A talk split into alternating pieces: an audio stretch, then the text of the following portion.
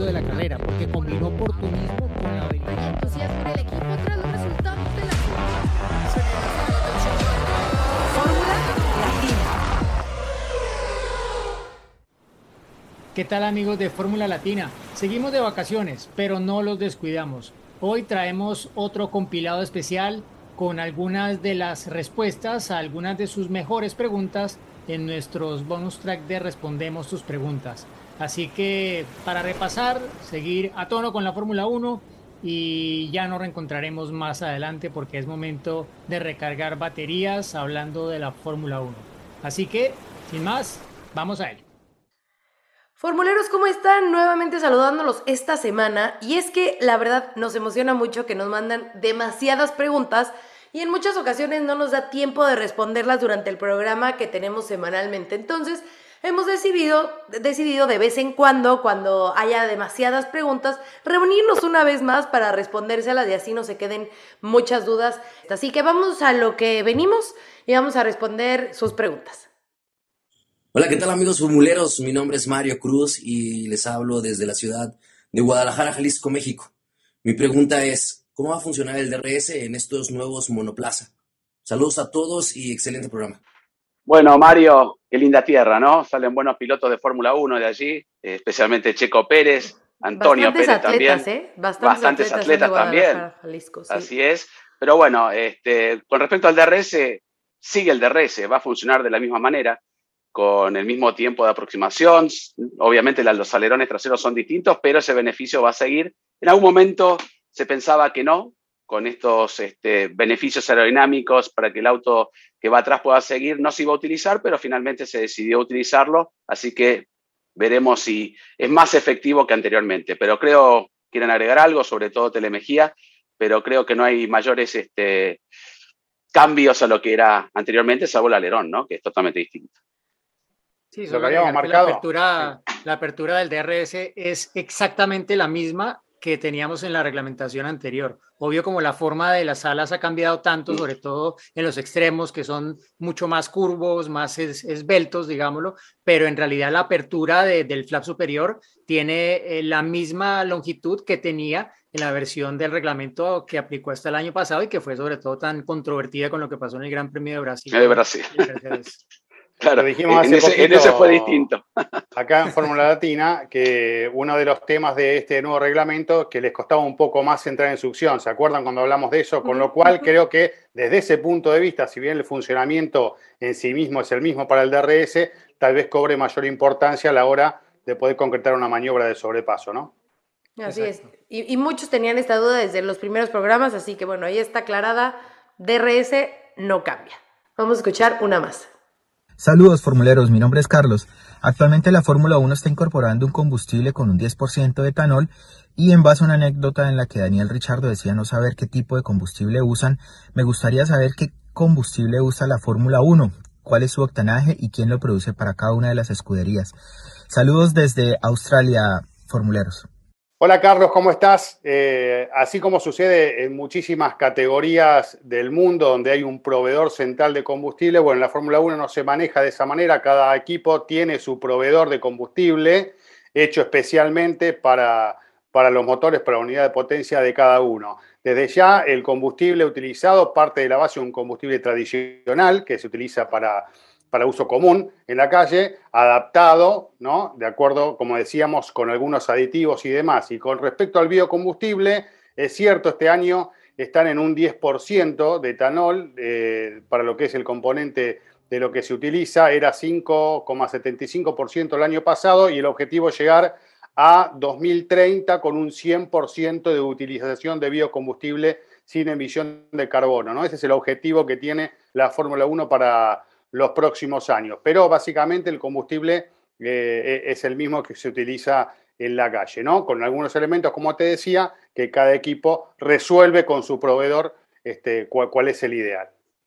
Exacto, Cristian. Y pues aparte de eso, obviamente dar datos de cuál es el octanaje, bueno, imposible porque creo que eso hace parte del secreto de, de cada equipo. El, eh, reglamento técnico de la Fórmula 1 establece un octanaje mínimo o un RON, eh, dice RON más MON, que son dos de las eh, abreviaciones que se utilizan para esto, y pues se habla de 87 como mínimo, ¿no? Pero variará seguramente de un fabricante a otro. Hay obviamente fabricantes para cada uno de los eh, eh, motores. En el caso de Mercedes, obviamente está Petronas, está Shell para Ferrari, está Castrol para Alpine y está ExxonMobil para, para los motores de Red Bull Powertrains, es decir, los motores Honda con marca Red Bull. Pero sí, obviamente hay el desarrollo de cada uno y hace parte del secreto y es, puede ser, diría yo, eh, clave este año lo que haya conseguido cada fabricante de combustible con cada eh, proveedor de motores en conjunto, ¿no? Porque es un cambio que algunos de los eh, hombres fuertes de Mercedes, sobre todo de motores, han dicho que es un cambio que puede realmente tener un impacto muy grande a nivel de potencias. Se ha perdido potencia con esto, se habla de cifras de alrededor de unos 20 caballos aproximadamente que se pierden por usar este combustible con un 10% de etanol renovable, pero seguramente que varios de estos fabricantes ya habrán reducido. Se lo han compensado. Desarrollos. Claro. Ahora, hay que agregar también que el tratamiento al combustible no es el mismo del que uno pone en los autos, ¿no? Hemos estado visitando muchas veces los laboratorios, tanto de Shell que tienen cada gran premio, eh, se evita que haya contaminación, se procesa la muestra de combustible cada vez que se termina, o sea, el combustible es, esencialmente, como bien dijo Diego, eh, tiene un octanaje eh, de más y menos, pero sin embargo tiene un cuidado nosotros llegamos a poner eh, nafta al auto y puede venir cualquier cosa adentro. ¿Te este, gustaría probar un, un, Petronas tal vez en mi auto? No sé. Bueno, puede ser, ¿por qué no? Vamos a escuchar una más. Hola amigos formuleros. Acabo de ver que hoy la FIA actualizó el reglamento deportivo y entre otros cambios enmendó el antiguo artículo 48.12, ahora 55.13, respecto al uso del safety car. ¿Qué opinión les merece teniendo en cuenta lo que ocurrió en Abu Dhabi? Saludos.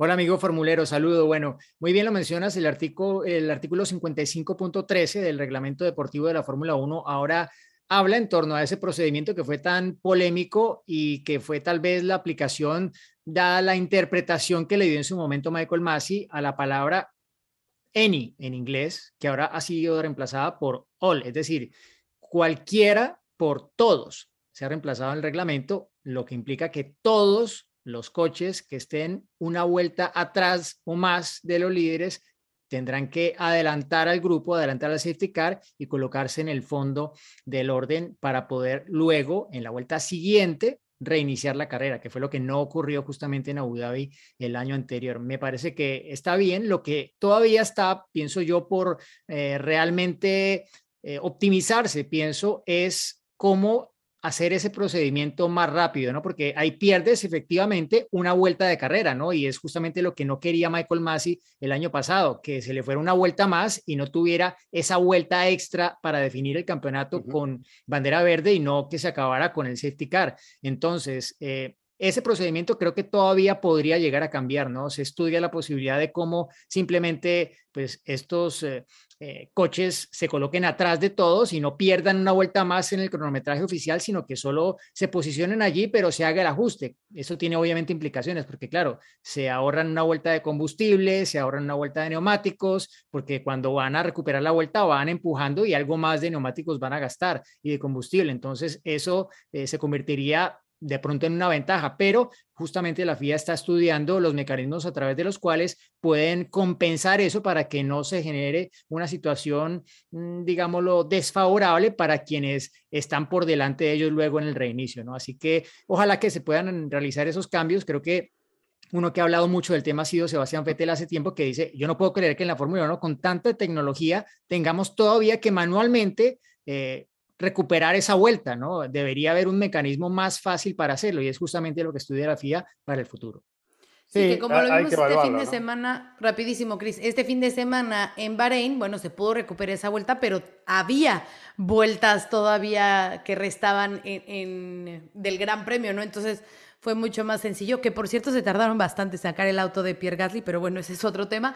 Em, pero claro, bajo esa condición de, Michael Massey, bueno, pues ya lo decía Diego, hay que esperar a ver si encuentran una mejor solución para que, para que no se ocurra un caso parecido o que se tenga que, que terminar la carrera en, en bandera amarilla, que es el acuerdo, que se acabe en bandera verde. Sí, lo único que pueden hacer es acelerar el trabajo en la pista para dejarla en condiciones, ¿no? Porque hasta que la pista no esté en perfectas condiciones, no pueden hacer ese procedimiento de dejar pasar a los autos para recuperar la vuelta. Así que tendrán que acelerar todos los tiempos desde ese punto de vista. Y después hay un tema que se utiliza también en otros reglamentos de automovilismo, pero la Fórmula 1, como juega tan al límite con el consumo de combustible, no lo va a poder aplicar, porque hay algunas categorías que eh, tienen en su reglamento que en el caso de que se ingrese en la última vuelta detrás del safety car, se agregan más vueltas, ¿no? Se agregan dos o tres vueltas más. Eh, y, y, bueno, ese sería un elemento que podía llegar a solucionar una situación de estas, como la que se dio el año pasado. Pero bueno, eh, está el tema del límite de jugar con, el, con lo que queda del combustible y, bueno, alguno que se pueda llegar a quedar sin nada eh, a, a, en la parte final de la carrera, ¿no? Eso simplemente pues eh, claro, tiene que ser muy ágil el director de carrera y poner bandera roja inmediatamente, que fue lo que pudo haber hecho también Michael Massey en la carrera final. Y de hecho, entrevistaron a, a Herbie Blash, que ha vuelto como parte de eh, Race Control para esta temporada. Y él, él, en la entrevista que se le hizo un colega Peter Windsor, eh, él dijo: Es que yo cuando estaba en el bar con mis amigos, yo dije, esto hay que poner bandera roja y no la pusieron y ahí estuvo el error. Es tal vez otra opción que se maneja, más allá de que tiene sus propios problemas y sus propios temas, el de tener una carrera con bandera roja. Perfecto, vamos a escuchar otra de sus preguntas. Hola, ¿qué tal amigos de Fórmula Latina? Mi nombre es Guillermo y los saludo desde Tampico, Tamaulipas, en México. Después de la carrera del domingo, algunos comentaron que fue clave la gestión del Delta por parte de Max durante el Virtual Safety Car y mi pregunta es, ¿qué es el Delta? Cómo es que se puede gestionar y también en qué ayuda o no a un monoplaza. Un saludo a todos y muchas gracias. Guillermo, gracias por tu pregunta. El delta eh, es básicamente algo que aparece, un número que aparece en el tablero para todos los pilotos cuando se está rodando en eh, periodo de virtual safety car.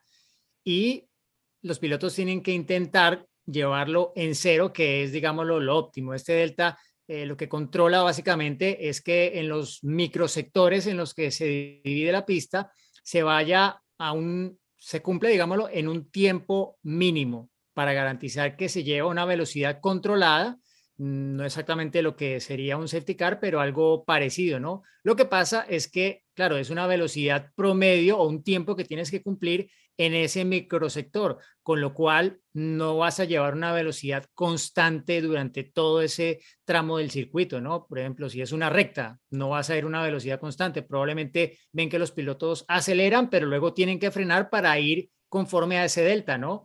Eh, el problema y lo que resultó definitivo en esta carrera es que Leclerc fue un poco conservador y aparece en eh, la pantalla de su volante que iba algo como positivo 65 o 60, no recuerdo bien, pero arriba de 0,5, mientras que Max iba mucho más óptimo en eso. No se llega a ver en el volante del Red Bull exactamente ese delta, pero es evidente que él consiguió optimizar más la velocidad, eh, el tiempo que tenía que tardar en el microsector en el que él estaba para ir más cerca de ese cero, de ese ideal respecto a Leclerc, que fue más conservador, se dio parte de la ventaja que tenía, pero incluso Sainz se ve también en la cámara a bordo de él, fue incluso más conservador que, que Leclerc y eso le dio pues alguna posibilidad a Checo de intentar acercarse algo más, ¿no? Pero es complicado también porque depende de en qué zona del circuito estás. ¿eh? Claro, si es en una recta, pues como que se puede eh, controlar un poco más porque es un tramo en el que puedes pues si quisieras mantener una velocidad constante, que al final no es lo que hacen, pero si vas en una curva,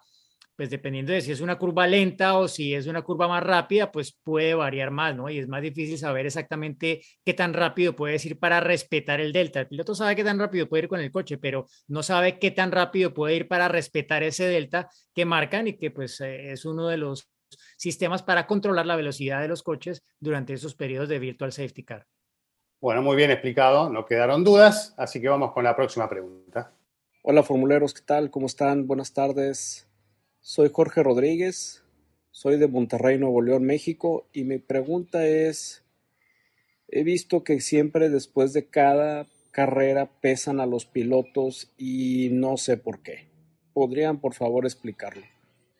Hola Jorge, gracias por tu pregunta. Eh, es interesante porque, bueno, cada vez que se bajan los pilotos del auto uno ve en las transmisiones que lo primero que hacen es pesarse, ¿no? Y eso tiene que ver con lo que estipula el reglamento, con el control del peso total del auto, que para esta temporada es más que lo que era el año pasado. De todas maneras, está en ese límite de 795 kilos como, como peso mínimo, ¿no? Si se excede ya es un problema del equipo de poder bajarlo, pero dentro de ese peso eh, mínimo establecido por reglamento tiene que estar eh, incluido el peso del piloto, ¿no? Que sea reglamentado en, en 80 kilos como para que no se obligue, como pasaba otras temporadas, a los pilotos a bajar su peso en demasía, incluso poniendo en riesgo la propia salud del piloto, como ha pasado en más de una ocasión. Así que ese peso del piloto está incluido dentro del tope eh, mínimo establecido por el reglamento. No sé si quieren agregar algo más.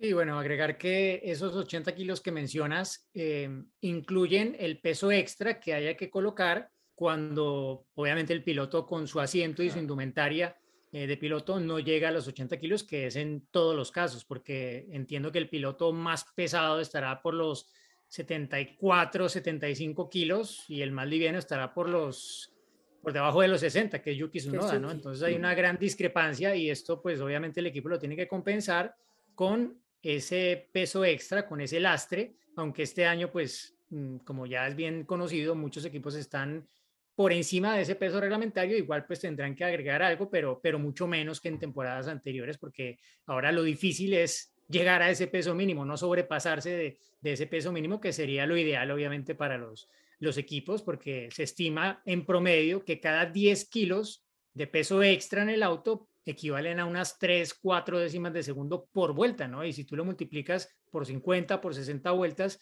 pues es una diferencia que al final te va a marcar mucho terreno durante un gran premio de Fórmula 1, ¿no? Entonces, no solamente es el pesaje de FIA, ¿no? Si ustedes ven, los pilotos también antes de subirse a los autos dentro del box, también los pesan porque obviamente los equipos tienen que mantener sus controles para saber exactamente cuánto está pesando el coche en cada momento que, que sale a la pista, ¿no? Y también, pues, el, control del peso del piloto también cada vez es mucho más estricto, ¿no? Y de esto pues hay anécdotas, yo tengo algunas eh, con Juan Pablo Montoya, en su época Ron Dennis le quería controlar el peso de una forma mm, súper estricta que acabó en uno de los, eh, de alguna de las discusiones tantas que, que tuvieron en su, en su breve lapso juntos, ¿no? Pero, pero sin duda que es un peso, es un, es un tema muy importante. En la actualidad, pues se habla de, de que hay coches que están 15 kilos por encima de, de, ese peso mínimo y va a ser obviamente una lucha para, para los equipos perder, pero eh, como lo decía eh, Chris, ya, ya no se puede decir al piloto, oye, bájate estos, porque, o sea, ¿cuánto vale que un piloto se baje un kilo versus cuánto vale que un coche baje un kilo? Es mucho más costoso bajar el peso del auto, ¿no? Entonces, para proteger al piloto, justamente, se ha trabajado de esto y ya pues los, los pilotos no se preocupan por estar lo más liviano. Sobre todo los más altos, ¿no, Diego? Que era los que más eh, tema tenían con eso, ¿no? Claro, pero es que tú, tú te acuerdas que la época del KERS, por ejemplo, que el KERS es como lo que es hoy en día el MGUK, que se tuvo hace años en la Fórmula 1. Algunos equipos lo tenían, otros no, y los que lo tenían le pedían a los pilotos que bajaran su peso a lo mínimo que pudieran, ¿no? Y eso ya repercutía en algunos episodios en, en, la salud de los propios pilotos. Sí, exactamente. Entonces, bueno, pues eh, creo que quedó ya aclarada la duda de por qué se pesan. ¿Tenemos más, Diego, o qué? ¿Más preguntas? Hay más, Hay más claro. Vamos. Hola amigos de Fórmula Latina, les saluda Sebastián de Ecuador, desde Melbourne, Australia. Este fin de semana estuve en el GP me di cuenta de unos orificios en cada puesto de la grilla de partida. Quisiera saber para qué sirven y postdata, Juan Fosaroli no me hizo caso en el Melbourne Walk. Saludos. Sebastián, ¿cómo estás? Qué envidia que estuviste ahí en el Gran Premio de Australia y qué mala onda de Juan que no te saludó. De verdad, eso sí es reclamo. porque eso no es un buen representante de un formulero latino, lo vamos a regañar. Estaría pensando no saber en qué. Claro, seguro estaba haciendo sus stories porque ahora anda muy, muy blogger, andaba muy instagramer. Sí, sí, sí. Entonces, bueno, vamos a darle chance. Pero bueno, eh, Sebastián, ese, ese agujerito que mencionas eh, que está justo en la parrilla de salida, en los, vamos a decirlo así, en los lugares, en los... En el cajón. En el cajón de cada uno de los pilotos, es un sensor. Con ese sensor, la FIA regula que los autos no se adelanten a la hora de la salida. Sabemos que están ¿saben? Las cinco lucecitas del semáforo y que cuando se apagan es cuando tienen que arrancar. Entonces, que no haya esa, esa salida en falso o que alguno se adelante a la hora de eh, que se apaguen las luces. O esté mal posicionado.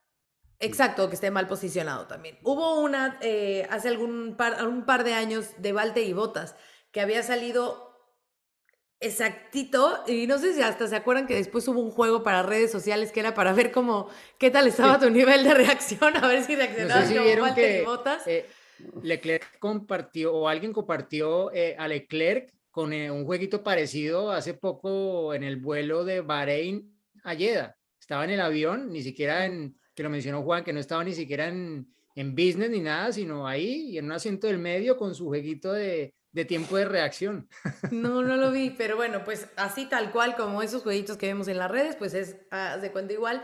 Y hubo mucha polémica porque Valtteri tuvo una gran arrancada y todo el mundo decía que, eh, pues que se había, eh, que había salido antes, que no había salido a tiempo. Entonces eh, se fue, se revisó el sensor, bla, bla, bla, y resultó que pues sí había salido Perfectamente, bien. Igual hay un pequeño margen de error, pero mínimo, o sea que no, no se tiene en cuenta en esos casos, ¿no? Salió casi a la perfección ese día. Así es, así que bueno, pues para eso son esos eh, agujeritos, hoyitos, bolitas o como los quieran eh, llamar. Vamos a escuchar a otra pregunta. Hola Gis, Juan, Diego, Cris. Saludos de Cancún, México y me pregunto la siguiente. ¿Quiénes son los que se pueden sentar en el pitbull y para qué sirve el pitbull? ¿Qué tal, amigo formulero? Eh, bueno, depende del equipo, ¿no? En realidad creo que no está, eh, digámoslo, fijo qué tipo de personal debe o no debe estar en el pitbull, ¿no? Porque hay equipos que tienen los ingenieros de carrera durante la carrera igual en el garaje, otros prefieren tenerlo eh, en el pitbull mm, y pues igual pasa que algunos team principal, por ejemplo, están en el pitbull y otros prefieren quedarse eh, dentro del garaje y delegan pues sus funciones eh, eh, durante la carrera, sí, por ejemplo. No, Michael, no. Para romperlo y tal, y sus auriculares de repuesto también dentro del garaje, ¿no? pero pues otros sí prefieren como Cristian. Christian Horner en el pitbull. Con su piecito. Exacto, ah, sí. depende, depende un poco, diría yo, del organigrama y pues no sé, de otros factores diferentes, ¿no? Pero es usual que allí siempre haya, por ejemplo, una persona eh, del grupo de estrategia, ya sea el líder de, de ese grupo o alguien que, que, tome decisiones clave y que pueda comunicarse directamente sin siquiera presionar el botón de radio, sino con los ingenieros ahí a mano puede discutir obviamente más fácil que si tiene que entrar dentro de un flujo de, de comunicación de radio, ¿no? Hay que pensar que cuando estás en el pitbull puedes hablar muchas más cosas que lo que se va a escuchar luego dentro de la radio, ¿no? Más allá de que pueda haber canales privados que solo escuchan eh, el máximo jefe del equipo y el ingeniero o la siguiente persona que está en la cadena de mando, ¿no? Entonces diría que, que sí, que eso depende en realidad de los, de los equipos y diría que lo más normal es eso, que haya una persona de estrategia, que haya alguien de técnico top, alguien, a los ingenieros de cada uno de los pilotos, es usual, aunque no en todos los casos, como lo decía, pero pues sí, depende de, cada uno de los, de los equipos y siempre está ahí al lado del pitbull el que muestra los tiempos a cada uno de los, de los dos pilotos de la escudería ahí con su cajita, con los números, con su tablero, que esto se sigue manteniendo en la Fórmula 1.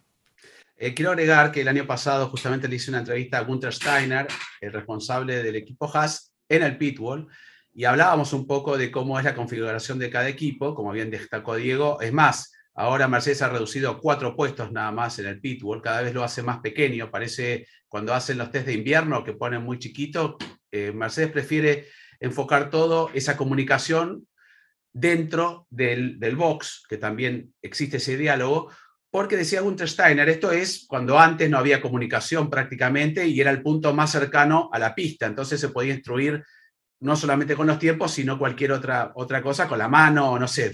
Había una, una, relación directa con el piloto y la pista. A medida que fue avanzando las comunicaciones, la telemetría y demás, todo se puede transportar dentro del box, pero bueno, hay equipos que mantienen, como bien decía Diego, siempre va a estar el que, el que muestra las posiciones, las diferencias y demás por algún problema de comunicación que ha fallado muchas veces, y el piloto a veces se pregunta, con toda la tecnología que hay, que tienen el volante y demás, mira eh, ese, ese tablerito que le ponen, esa pancarta, y sí, la mira. Eh, por eso tiene que estar allí, que le va informando a la persona qué posicionista y demás. Pero algunos creen que es un poco ya obsoleto, de hecho hay otro comando dentro de la fábrica, ¿no? Y están todos comunicados entre sí. Entonces se ha vuelto un poco más complejo, pero muchos equipos como Ferrari, que es el que más puestos tiene, mantiene esa estructura. Me parece que, como bien decía Diego, es de acuerdo al equipo y sus necesidades. Sí, solo para comentar eh, que recuerdo en, no sé, 20 años atrás, eh, Patrick Head, por ejemplo, no estaba en el pitbull de Williams, aunque él tenía una función muy tope dentro del equipo, era uno de los propietarios de hecho, cuando él tenía algo que decir, no le importaba y se iba al pitbull. Y tú sabías que si Patrick iba al pitbull, era porque le iba a levantar la mano a alguien y le iba a decir, mira, dile a este tipo, a este piloto que haga esto, punto. y era, bueno, era, era muy curioso siempre verlo con sus reacciones muy a flor de piel. Para no alargar, eh, el primer equipo que puso el, el, comando en el medio del box fue McLaren en el Gran Premio de España, ya hace muchísimos años, porque antes los ingenieros estaban de cada lado, que lo sigue haciendo también eh, en Red Bull. Cada uno, por eso digo, tiene su configuración, pero muchos equipos ya han centralizado a los ingenieros que estén en el medio para que haya comunicación entre ellos, porque si están de cada punta del, del, box, por eso digo, cada uno tendrá su sistema y, y, y sabrá cuál es el mejor, pero varía mucho, por eso no queremos tampoco volverte loco con la respuesta, pero para que tengas una idea. Perfecto, bueno, pues vamos a escuchar una pregunta más. Hola Giselle, Cristian, Juanjo y Dieguito querido. Saludos desde Bogotá, Colombia. Mi nombre es Helbert Quiroga y mi pregunta es la siguiente. ¿Qué hacen las escuderías de Fórmula 1 con las llantas que no se utilizan en un gran premio? Ejemplo, las llantas de lluvia. Gracias, saludos. Hola Helbert, ¿cómo estás? Eh, bueno, pues a ver, la cuestión de los neumáticos. Obviamente hay muchísimos neumáticos que sí se utilizan durante el fin de semana y los que sí se utilizan Pirelli los, los, eh, los colecta, los comprime y se los lleva a reciclar. Pero el reciclaje significa que eh, los queman o los llevan a cabo en un proceso que no contaminan para volverlos a, eh, a crear como caucho y que se puedan utilizar en distintas circunstancias, ¿no? Eso es con los que sí se utilizan. Los que no se utilizan, lo que han estado intentando, lo que quieren intentar, y si no, Diego Juan no me dejarán mentir porque es lo que están probando, es que como a partir de este año todos los autos utilizan el mismo ring, puedan, eh, eso sí puedan reutilizarlos, ¿no? Ya que no, no se afectan como, como antes, ¿no, Diego? Porque hay una cuestión que antes al montarlo y desmontarlo podían lastimar el neumático y ahora eh, al ser todos los mismos pueden utilizarlos de nuevo en otras carreras, ¿no? Los de lluvia, por ejemplo. Sí, era lo que perseguían justamente porque lo que mencionas, muchas veces pues hay que montar los neumáticos de lluvia para que estén listos en caso de pero en el 80% de los casos, no sé, no se usan al final y, y pues eh, no los tienen montados siempre ahí en los mismos rines o las, en las mismas llantas, dependiendo del país como lo digan, pero, pero sí, claro, eh, el problema es que, claro, tú ves que todos los neumáticos tienen esa, esa vena, que es como esa parte más gruesa, que es la que apoya contra el borde del rin, eso que cuando tú le pones aire es lo último que sale y ya ves que acaba de quedar montado el neumático, bueno esa parte, como antes había diferentes fabricantes de, estos rines o llantas, eh, se podía a veces afectar esta vena y pues había el riesgo de que tal vez fallara luego, ¿no? Si volvías a montar el neumático de nuevo en otro rin, en otra llanta. Entonces, claro, como ahora es el mismo proveedor, los, los rines, las llantas son los mismos para todos de la marca BBS, una marca alemana, y pues lo que quería Pirelli justamente era tener que evitar pues, que estos neumáticos al final se desperdiciaran y que realmente gracias a que todos son iguales desarrollaran la técnica para que no se dañara esa vena y pudieran desmontar neumáticos de lluvia o intermedios y luego volverlos a montar sin correr el riesgo de que luego se desmontaran eh, cuando estuvieran siendo utilizados en pista, ¿no? Entonces, eh, claro, es un proceso como de constante evolución, de hacer las cosas más eficientes, de contaminar menos también, porque claro, es fabricar menos neumáticos y, y luego tener que quemar menos neumáticos también, ¿no? Entonces, eh, hace parte de lo que, de lo que persiguen, pues, en general en la Fórmula 1 hoy en día con estos temas de sostenibilidad y la huella de carbono. O los puedes usar como, como base para tu mesa, ¿no? Que entras al hospitality de, de, Pirelli y los tienen así montados y, un vidrio encima y es una mesa y se ve divino. Entonces, bueno, pues esa es otra opción, pero faltaría que Pirelli nos los enviara. Eh, bueno, vamos a escuchar otra pregunta más. ¿Qué tal, equipo de Fórmula Latina? Les saluda Jaime León desde Mérida, Yucatán. Mi pregunta es, muchas veces he escuchado en onboards al terminar las carreras el término de pick-up rubber ¿Nos pueden decir eh, a qué se refieren con esto? Saludos.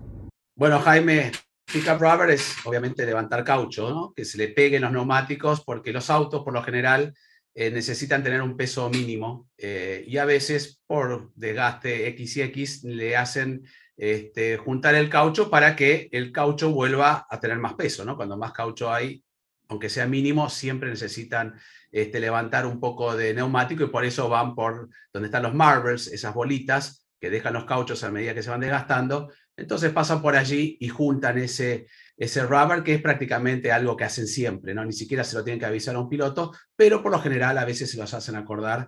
Pero bueno, estábamos con el tema del peso, hay autos que están ya sobrepasados de peso, entonces este, ya no ni, ni quieren levantar más rubber, pero bueno, es algo que se ha utilizado siempre porque el peso en un Fórmula 1 siempre ha sido crítico y, este, y por ello le hacen por lo menos pasar por esa zona. Sí, en las categorías inferiores sí que lo vas a seguir viendo y de hecho alguno va más allá del pickup rubber y pickup lo que sea. lo que venga. Colocan medio coche por fuera de la pista para recoger lo que se pueda ir sumando peso ahí. Bueno, ¿otra más Juan o qué? Sí, eh, yo ahora estoy en tus manos, es tu sección. Venga, pues una más. Hola, ¿qué tal? Mi nombre es Santiago Ravelo. Eh, yo quisiera saber por qué después de las carreras, ya una vez que, que le quitaron las llantas a los carros, las raspan con una herramienta tipo martillo y con una pistola de calor. Muchas gracias. Bueno, Santiago, gracias por tu pregunta. Eh, ahí, bueno, pienso yo, seguramente habrá más razones. Eh, no soy el ingeniero número uno de Fórmula 1, pero por lo menos de lo que yo sé, por un lado, pero sí el eh, ingeniero número uno de Fórmula Latina. Sin dudas. gracias, Pero tengo el ingeniero, soy ingeniero industrial titulado, entonces por lo menos puedo eh, certificarlo. Em, sí, entonces, eh, uno para medir el desgaste, porque claro, los neumáticos vienen con esas, esos pequeños orificios que sirven para medir el desgaste, ¿no? A lo largo de toda la banda de rodamiento. Entonces, eh, después de una vuelta de regreso a boxes, hay mucho pick-up, eh, todo esto que preguntaban otro día algunos de ustedes, que por qué recogían caucho los pilotos en la vuelta de desaceleración. Bueno, más allá de, que lo recojan o no, a veces los neumáticos quedan con ese pick-up y no se puede medir realmente cuál ha sido el desgaste después de acabar, pues, eh, la que el equipo juzga sería su vida útil, ¿no? O en otros casos, simplemente porque ese neumático se va a volver a utilizar, ¿no? Y esto pasa en todas las categorías, en la NASCAR lo he visto, en la IndyCar, en la Fórmula 1, en la Fórmula 1 menos porque hay tanta disponibilidad de neumáticos para todo el fin de semana que si acaso lo hacen es para medir el desgaste, pero no porque necesariamente vayan a usar el neumático, pero en otras categorías sí que lo hacen para limpiar un poco la superficie del neumático y que vuelva a quedar en condiciones mejores para volver a ser utilizado. Bien, yo recuerdo un caso de un conocido que en su tarjeta personal ponía ING y su nombre y le decían, ¿usted es ingeniero o no? Ingenioso, decía, ¿no? Ah. Aprovechaba esa situación. bueno, pero te digo, es mejor ser ingenioso que ingeniero. claro. bueno, ¿quieren agregar algo más los neumáticos? Juan, Chis. No, no gracias. Bueno, seguimos, seguimos a bingo. Vamos con la próxima, dale. Hola amigos de Fórmula Latina, mi nombre es Rodolfo Cerrato y los saludo desde Monterrey, Nuevo León. Mi pregunta es, ¿por qué en una carrera en condiciones normales no se habilita el DRS desde la vuelta 1 o bien inmediatamente después de un safety car? Gracias, saludos a todos. Rodolfo, gracias por tu pregunta. Bueno, eh, en realidad el DRS está diseñado para promover un poco los adelantamientos, ¿no? Y cuando tú tienes los autos tan juntos como están en la primera o en la segunda vuelta, pues es un poco un despropósito activar el DRS, ¿no? igual cuando sales de un periodo de safety un poco lo mismo, ¿no? Están todos los autos muy juntos y ahí en teoría pues se pueden hacer un poco más los adelantamientos a la vieja usanza, aprovechando sí tal vez que el rival no tenga tanto los neumáticos en temperatura o que tú puedes encontrar el agarre eh, antes que el otro o encontrar más agarre que el otro o gestionaste mejor un poco el calentamiento de los neumáticos, de los frenos, etcétera, ¿no? Y pensaría también un poco asociado a, a esto está el tema de seguridad, ¿no? Porque claro, DRS con neumáticos que no están en temperatura plenamente, eh, igual los frenos, pues tal vez no sea necesariamente lo más seguro, aunque pues es un poco también cuestión de cada piloto ver eh, dónde está el límite, ¿no?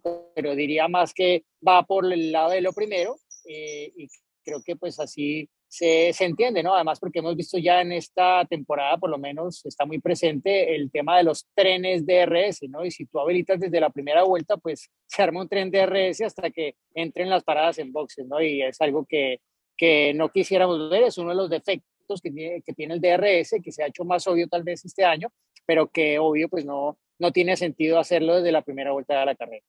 Bueno, muy bien explicado por parte de Diego, simplemente graficar una situación, ¿no? De autos todos muy juntos, queriendo superarse o molestarse, mostrándose con maniobras bruscas por un lado y por el otro, sin carga trasera, ¿no? Al tener el DRS activado, con todos los autos muy juntos, también generando lo que vos decías en segundo término, un riesgo mayor e innecesario, ¿no? Y desde ya el punto principal es que se separen los autos eh, y que después sí pueda tener más efecto este elemento que, que, se brinda para el espectáculo, ¿no? Así es. Bueno, pues vamos a escuchar otra más de sus preguntas. ¿Qué tal amigos de Fórmula Latina? Les habla Daniela Bisay de Guadalajara, Jalisco, México y mi pregunta es la siguiente. Dado que este fin de semana se ocurrió el Gran Premio al rigor del Estadio de los Delfines en Miami, ¿Qué sucede con las instalaciones del Gran Premio? ¿Estas se retiran hasta que se vuelva a competir al año siguiente o hay algunos que se quedan ahí mismo? Saludos y gracias. ¿Cómo estás, Daniel? Gracias por tu pregunta. Pues mira, eh, partimos desde de que se hizo esta pista en un estacionamiento, que es el estacionamiento del, del estadio, ¿no? Del, del Hard Rock Stadium. Entonces, pues en pocas palabras, sí, prácticamente se quita absolutamente todo. O sea, todos los bloques de concreto, todas las, eh, las barreras que vimos, todas esas se quitan, incluso desde el domingo que apenas terminaron la carrera ya las estaban levantando para que empezara toda la circulación, para que la gente tuviera esa movilidad y también los autos que en algún momento pasan por ahí. Lo, lo curioso de estas barreras o de estos bloques es que tienen un código eh, un código QR que lo usan con un programa especial que escanean el número y, eh, o sea, escanean el código y ven en, en la computadora en dónde va cada uno de esos bloques para que para los siguientes años sepan perfectamente cómo armarlo y ya se cuenta como un Lego que tiene cada pieza tiene su lugar. Bueno, pues lo mismo sucede con este, con este circuito. Lo que sí se queda es eh, los garajes, y la torre, eh, que en este caso podemos llamar la torre de control, la torre donde estaba el Media Center, las oficinas de FIA, esa, esa estructura, ese, esa torre sí se va a quedar, pero todo lo demás va a ser desmontable de un año para el otro. Entonces, los que vayan en los próximos días a un partido, eh, bueno, para la próxima temporada de los Dolphins, no va a haber nada de, de ese trazado como tal que les estorbe en su estacionamiento o en su entrada al estadio y únicamente, como digo, ese, las estructuras de, del edificio. Un escenario allí supremamente versátil, ¿no? Porque más allá de la Fórmula 1, de el fútbol americano, de otros deportes que han pasado por ahí, entiendo que también ha habido el Miami eh, Open. el tenis, eh, creo que incluso también básquetbol, o sea, ha habido de todo. Yo estuve en un concierto ahí hace años, cuando todavía no se llamaba así, y días después caí en cuenta que como que me parecía conocido el escenario, pero en ese entonces se llamaba el Sun Life Stadium o algo así. Eh, pero sí, realmente un escenario impresionante y bueno, como los estadounidenses saben hacer todo, ¿no? Sin escatimar en detalles.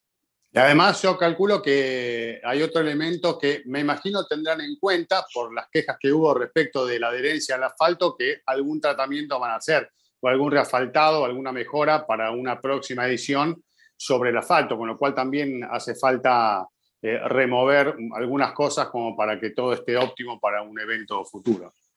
Justamente tenemos una pregunta también de los distintos asfaltos en la Fórmula 1, así que vamos a escucharla. Hola, gente de Fórmula Latina. Me llamo Michel Castro, vivo en el Estado de México y mi pregunta es esta. ¿Qué es lo que hace diferente al asfalto de un circuito o al de otro? Es decir, ¿por qué los pilotos se quejaron tanto de este de Miami comparado con circuitos nuevos en los últimos años como Austin o Sochi? Gracias, saludos. ¿Cómo te va, Misael? Bueno, gracias por tu pregunta. Eh, vos sabés que los pilotos siempre se van a quejar del asfalto, ¿no? Es una característica del piloto quejarse del asfalto, ¿no? Porque siempre quieren el asfalto perfecto, la adherencia perfecta.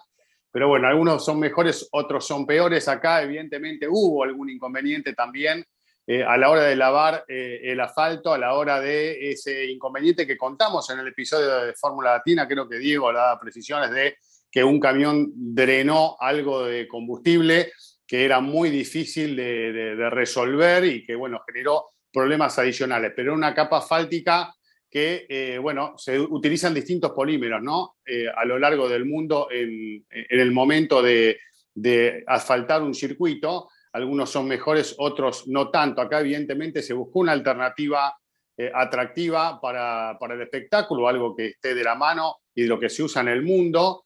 Eh, en cuanto a asfalto, pero bueno, eh, evidentemente no han logrado para los pilotos la adherencia que ellos pretendían y ha sido un problema, por eso decíamos hace un rato que será un tema a considerar para mejorar a futuro, ¿no? Lograr un, piso mucho mejor. Y bueno, en otros escenarios ha pasado que se quejan de ondulaciones, pero de repente van a Mónaco, que está lleno de ondulaciones y nadie dice nada, porque saben que eso es así forma un poco también parte de, las reglas del juego, desde ya que acá hay, hay lugares que eh, aumentan el riesgo y a veces ese riesgo es innecesario, porque cuando vos tenés una pista muy resbaladiza o que solo se marca una huella por donde van los autos y uno no puede hacer ninguna otra maniobra, también va en detrimento del espectáculo, con lo cual por eso mismo hay que atender todas estas cuestiones para ir mejorándolo más adelante. Eh, no sé si quieren agregar algo más. Sí, yo, bueno, agregaría que ahí, dependiendo de la empresa que está a cargo de esta labor, pues probablemente una elección diferente, conociendo un poco las características del terreno, de la categoría, de experiencias propias previas.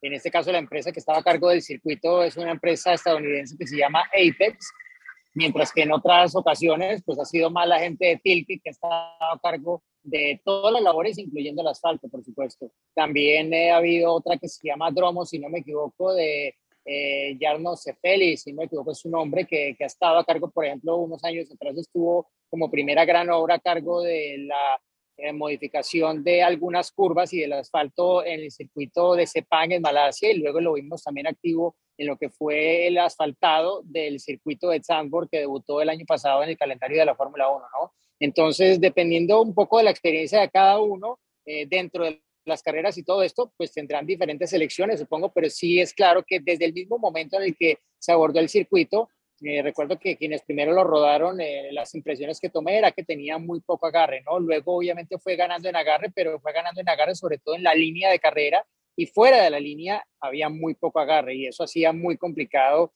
que hubiera pues eh, la posibilidad de tener autos lado a lado en diferentes zonas del circuito, más allá de las rectas o incluso dentro de las mismas rectas, salirte de la trazada ideal para hacer un adelantamiento que lo vimos con Checo y otros que no fue necesariamente fácil, algunos de hecho acabaron en incidente, ¿no? Entonces, no dudo, como decía Cristian, que esto va a contar como experiencia para que seguramente el año pasado tengamos un asfalto que esté más a tono con lo que necesita la Fórmula 1. Sí, era demasiado riesgo el, el, salirse de esa línea de carrera para intentar algún rebase cuando no había nada de agarre. Pero bueno, esperamos que hayamos resuelto tu pregunta y tenemos una más. ¿Qué tal amigos de Fórmula Latina? Los saluda Leo Espinosa desde Mérida, Yucatán, en México. Eh, mi pregunta es con respecto a los Power Rankings de Aramco. ¿Cómo se calculan? ¿Para qué sirven? ¿Por qué hay tanta diferencia entre ese ranking y el ranking de puntos de los pilotos? Muchas gracias. Un abrazo a todos. Hola Leo, ¿cómo estás? Bueno, pues los Power Rankings los hacen cinco especialistas que nadie conoce su identidad, así para que no haya de que, ay, que tú, que le dijiste que cinco personas expertas en automovilismo que nadie conoce y lo sacan con un promedio, o sea, cuentan eh, por cada gran premio como las características del piloto, sus aptitudes en pista y su desempeño sobre todo, sin contar la máquina.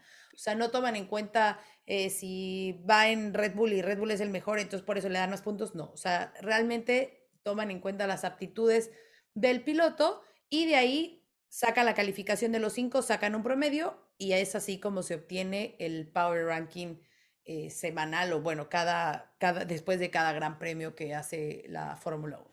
Puntúan del 1 al 10, ¿no? Exacto, como en la Eh, escuela. bueno. Pero bueno, son opiniones, ¿no? De estas cinco personas. Tengo entendido que, no sé si todos, pero en su mayoría son británicos. Eh, podríamos hacer un ranking Fórmula Latina también, ¿no? Porque podemos aplicar el mismo sistema Claro. y, y vamos puntuando a ver cómo nos da. ¿eh? El, el Latin Power Rankings. Claro. Ándale. Podría Pero ser, bueno, ¿eh? este, está, está bueno, está bueno, podríamos aplicarlo. Pero bueno, Tener a lo necesitamos un mejor algún sponsor. invitado de, de nuestros formuleros para que también. Sí, podríamos tener un invitado y, y podríamos tener un sponsor también, como la Fórmula 1 Claro. tiene el suyo, para el, Claro. para el ranking, ¿no? Si nos consiguen sponsor formuleros, hacemos. lo- el- Claro. ¿Cómo es? Latino Power Ranking. ¿O cómo dijiste? Latin? Latin Power Ranking. Latin Power Ranking. Ok, consíganos Sí, un sponsor Claro. y lo firmamos. Perfecto. Bueno, pues, formuleros, esperemos que les hayan eh, servido estas respuestas para que sigan formando parte de esta comunidad formulera. Los esperamos, ya lo saben, los domingos es cuando lanzamos la convocatoria para que nos manden las preguntas, pero si por ahí en la semana se les ocurre alguna, mándenla. Y si está buena, ya lo saben, les vamos a mandar un mensaje directo para que nos manden su video y se los podamos responder aquí en Fórmula Latina. Así que, bueno, nos vemos la próxima semana. Gracias, chicos. Chau, chau. el adelantamiento de la carrera, porque combinó oportunismo